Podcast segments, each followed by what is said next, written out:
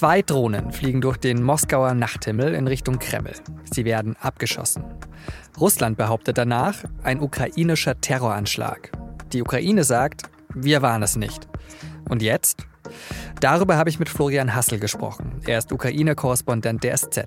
Sie hören auf den Punkt, den Nachrichtenpodcast der Süddeutschen Zeitung.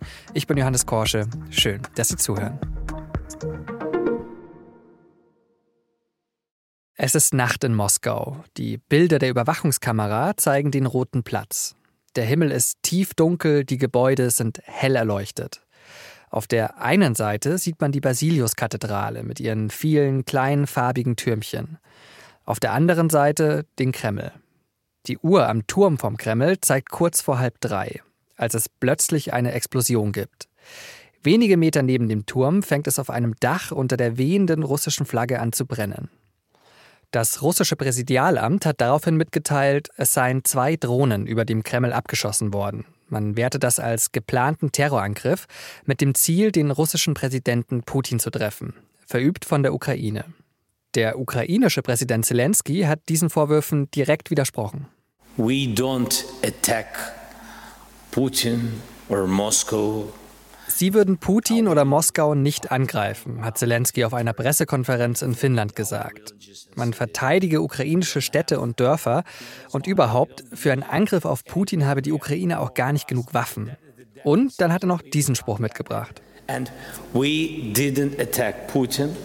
We leave it to tribunal. Putin, den überlasse man dem Gericht.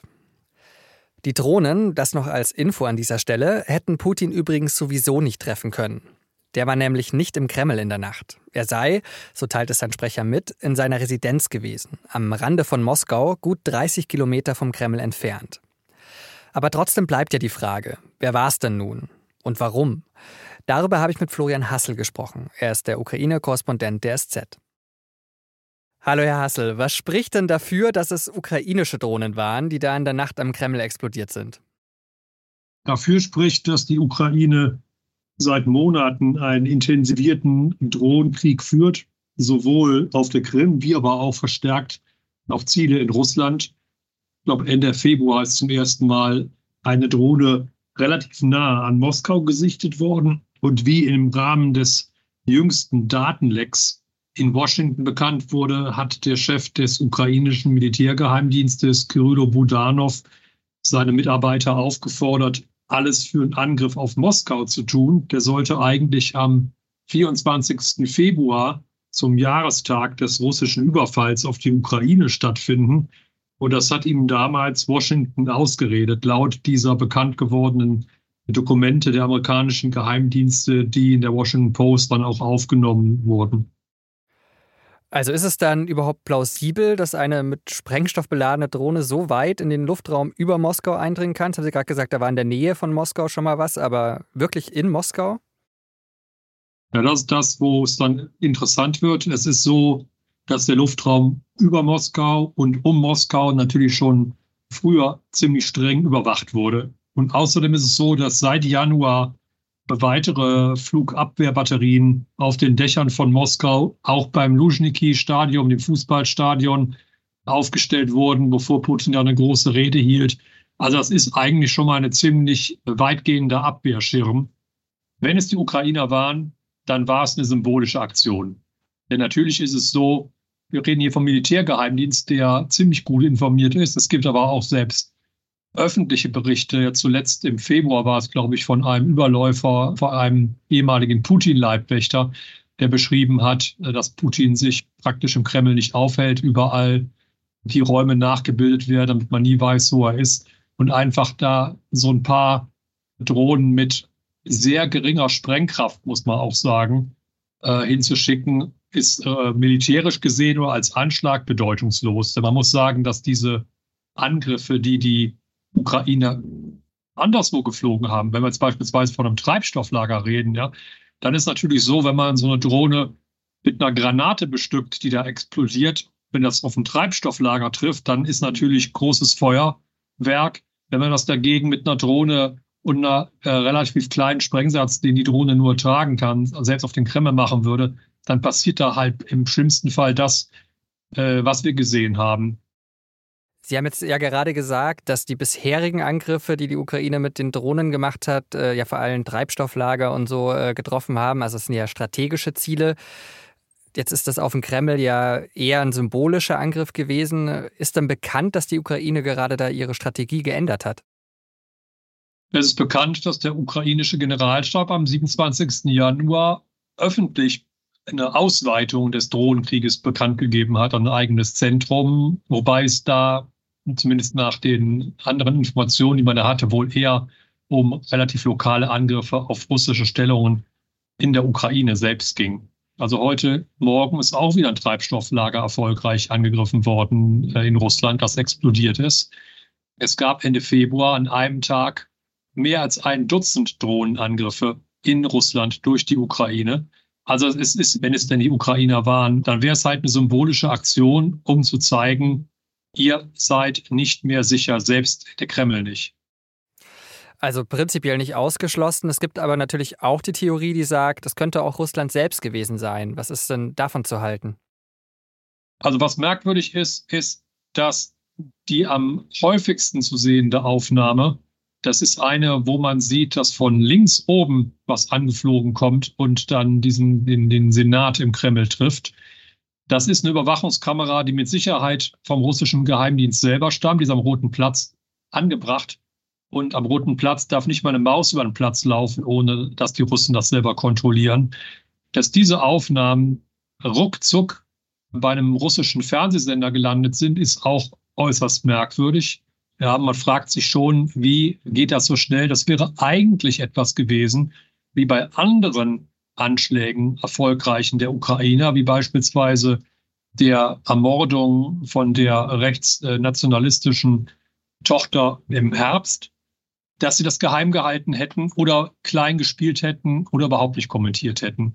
Stattdessen ist das Gegenteil passiert. Und diese Videoaufnahmen, wie gesagt, sind nicht von Privatleuten oder von einem Kaufhausbetreiber, sondern das sind äh, staatliche Überwachungskameras am Roten Platz.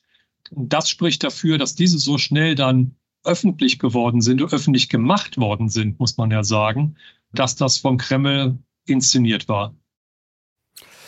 Okay, dann ähm, werden wir wahrscheinlich nicht klären können, äh, wer es jetzt äh, genau war mit den Drohnen, aber wir können uns ja anschauen, ähm, welche Auswirkungen das auf den äh, Krieg und auch auf die Frühjahrsoffensive haben könnte. Was, was denken Sie denn da? Ich denke, dass es überhaupt keine Auswirkungen haben wird, denn ähm, wenn die Frühjahrsoffensive der Ukrainer kommt, dann werden die Russen, äh, die vor allem sehr intensive Verteidigungslinien angelegt haben und ohnehin ja schon die Ukraine seit einem halben Jahr mit allem bombardiert, äh, was die russischen Werke hergeben, dann werden die das weiterführen, vielleicht mit den Russen irgendein noch symbolischerer Schlag einfallen, den sie versuchen werden. Die Großeskalation ist natürlich immer, immer die Frage der nuklearen Eskalation, also ob Russland ein, wie man das verniedlichend nennt, taktische äh, Atomwaffe einsetzt, also was, was nicht wie in Hiroshima eine ganze Stadt, eine ganze Region direkt auslöscht, sondern sich auf einen relativ kleinen Teil beschränkt. Da muss man natürlich sagen, dass das schon ein, ein, sehr weitgehender Schritt wäre. Ich glaube nicht daran, die Ukrainer glauben nicht daran. Ähm, das ist auch ein Schritt, wo der einzige Großalliierte von Gewicht, nämlich China, die Russen offenbar nach wie vor eindringlich warnt. Und letztlich muss man auch noch sagen, dass wenn Putin das befehlen würde, das auf zumindest nach seiner offiziellen Variante auf russischem Territorium geschehen würde. Ja, die Krim oder auch die gesamte Ostukraine, der Donbass, ist ja nach russischer Lesart russisches Territorium mittlerweile. Und insofern halte ich das für sehr unwahrscheinlich. Herr Hassel, vielen Dank für Ihre Einschätzungen und alles Gute. An diesem Donnerstag ist der deutsche Erdüberlastungstag. Das heißt, dass wir Deutsche ab jetzt quasi auf Pump leben und mehr Ressourcen verbrauchen, als uns eigentlich im Verhältnis zur Weltbevölkerung zustünden. Grundlage für diese Berechnungen ist unter anderem die sogenannte Biokapazität, also die Fähigkeit der Erde, Ressourcen zu produzieren und unseren Abfall aufzunehmen. Der weltweite Erdüberlastungstag ist dieses Jahr wohl Ende Juli. Noch vor 25 Jahren war er erst im Oktober. Der Erdüberlastungstag wird jährlich vom Global Footprint Network berechnet.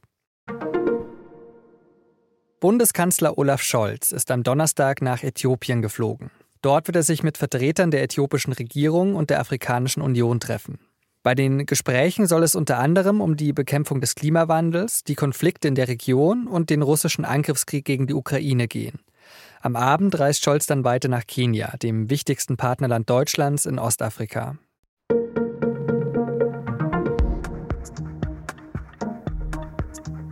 Im Moment läuft ja unsere neue Podcast-Doku German Angst, die neue Lust am Untergang. Und heute, am 4. Mai, gibt es die letzte der sechs Folgen. Wenn Sie also gewartet haben, bis Sie alle Folgen hintereinander hören können, dann los geht's. In der letzten Folge geht es dann übrigens um eine Krisenvorsorgemanagerin, die Gemeinden auf den Blackout vorbereitet, und um eine Frau in der Ukraine, die ja jetzt mitten in einer Krise lebt. Und mit Ihnen versuchen wir die Frage zu beantworten, wie spricht man eigentlich am besten über Krisen, ohne Panik zu machen? Ich habe Ihnen alle Folgen des SZ Plus Podcasts in den Show Notes verlinkt. Die erste Folge können Sie sich übrigens auch anhören, wenn Sie noch, Zwinker Zwinker, kein SZ-Abo haben. Redaktionsschluss für Auf den Punkt war 16 Uhr. Vielen Dank an Benjamin Markthaler fürs Produzieren dieser Sendung und Ihnen vielen Dank fürs Zuhören und bis zum nächsten Mal.